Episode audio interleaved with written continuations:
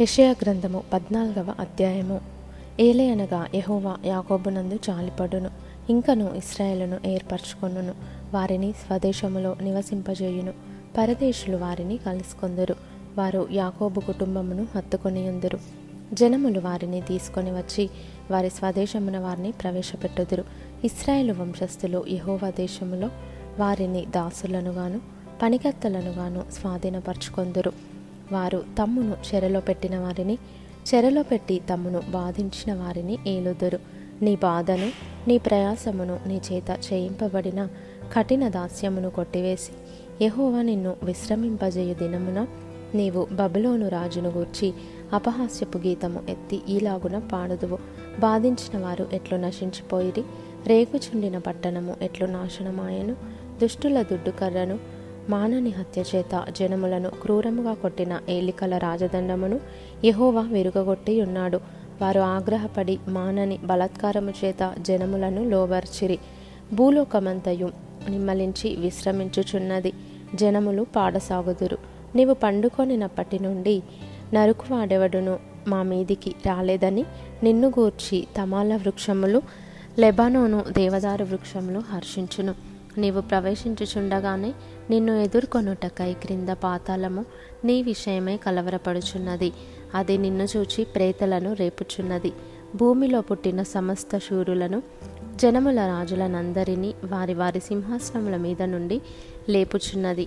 వారందరూ నిన్ను చూచి నీవును మావలే బలహీనుడవైతివా?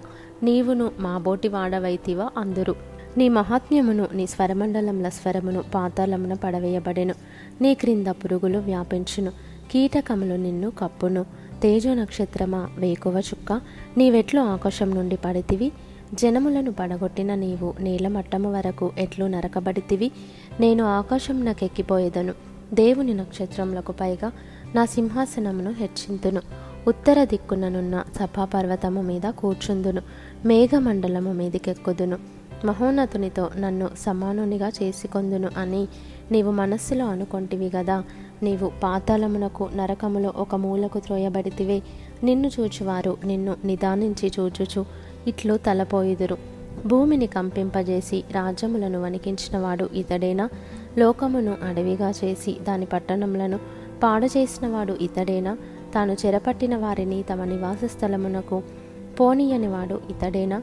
జనముల రాజులందరూ ఘనత వహించిన వారే తమ తమ నగరులయందు నిద్రించుచున్నారు. నీవు సమాధి పొందక పారవేయబడిన కొమ్మ వలె నున్నావు. ఖడ్గము చేత పొడవబడి చచ్చిన వారి శవములతో కప్పబడిన వాడవైతివి. త్రొక్కబడిన పీనుగు వలె నైతివి. బిలము యొక్క రాళ్ళ యొద్దకు దిగుచున్న వాని వలె నున్నావు. నీవు నీ దేశమును పాడు చేసి నీ ప్రజలను హతమార్చితివి. నీవు సమాధిలో వారితో కూడా కలిసియందువు. దుష్టుల సంతానము ఎన్నడూను జ్ఞాపకమునకు తేబడదు. వారు పెరిగి భూమిని స్వతంత్రించుకొని పట్టణములతో లోకమును నింపకుండునట్లు తమ పితరుల దోషమును బట్టి అతని కుమారులను వధించుటకు దొడ్డి సిద్ధపరచుడి. సైన్యములకు అధిపత్యగు యహోవా వాక్కు ఇదే.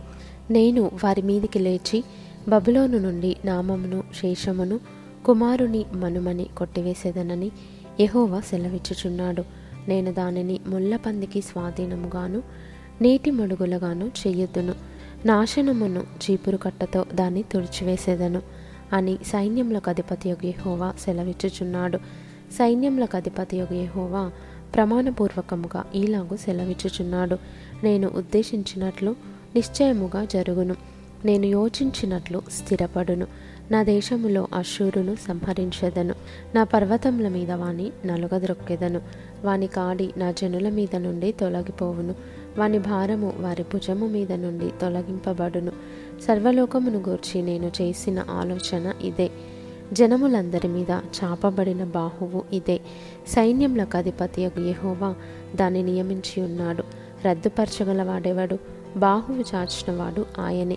దాన్ని త్రిప్పగలవాడేవాడు రాజైన ఆహాజు మరణమైన సంవత్సరమున వచ్చిన దేవోక్తి. ఫిలిస్తియా నిన్ను కొట్టిన దండము తుత్తునియలుగా విరవబడెనని అంతగా సంతోషింపకుము. సర్పబీజము నుండి మిడునాగు పుట్టును. దాని ఫలము ఎగురు సర్పము. అప్పుడు అతిబీదలైన వారు భోజనము చేయుదురు. దరిద్రులు సురక్షితముగా పండుకొందురు. కరవు చేత నీ బీజమును చంపెదను. అది నీ శేషమును హతము చేయును. గుమ్మమా ప్రలాపింపుమి పట్టణమా అంగలార్పుమి. ఫిలిస్తియా నీవు బొత్తిగా కరిగిపోయి ఉన్నావు. ఉత్తర దిక్కు నుండి పొగలేచుచున్నది వచ్చువారి పటాలములలో వెనుక తీయువాడు ఒకడును లేడు. జనముల దూతకీయవలసిన ప్రత్యుత్తరమేమి?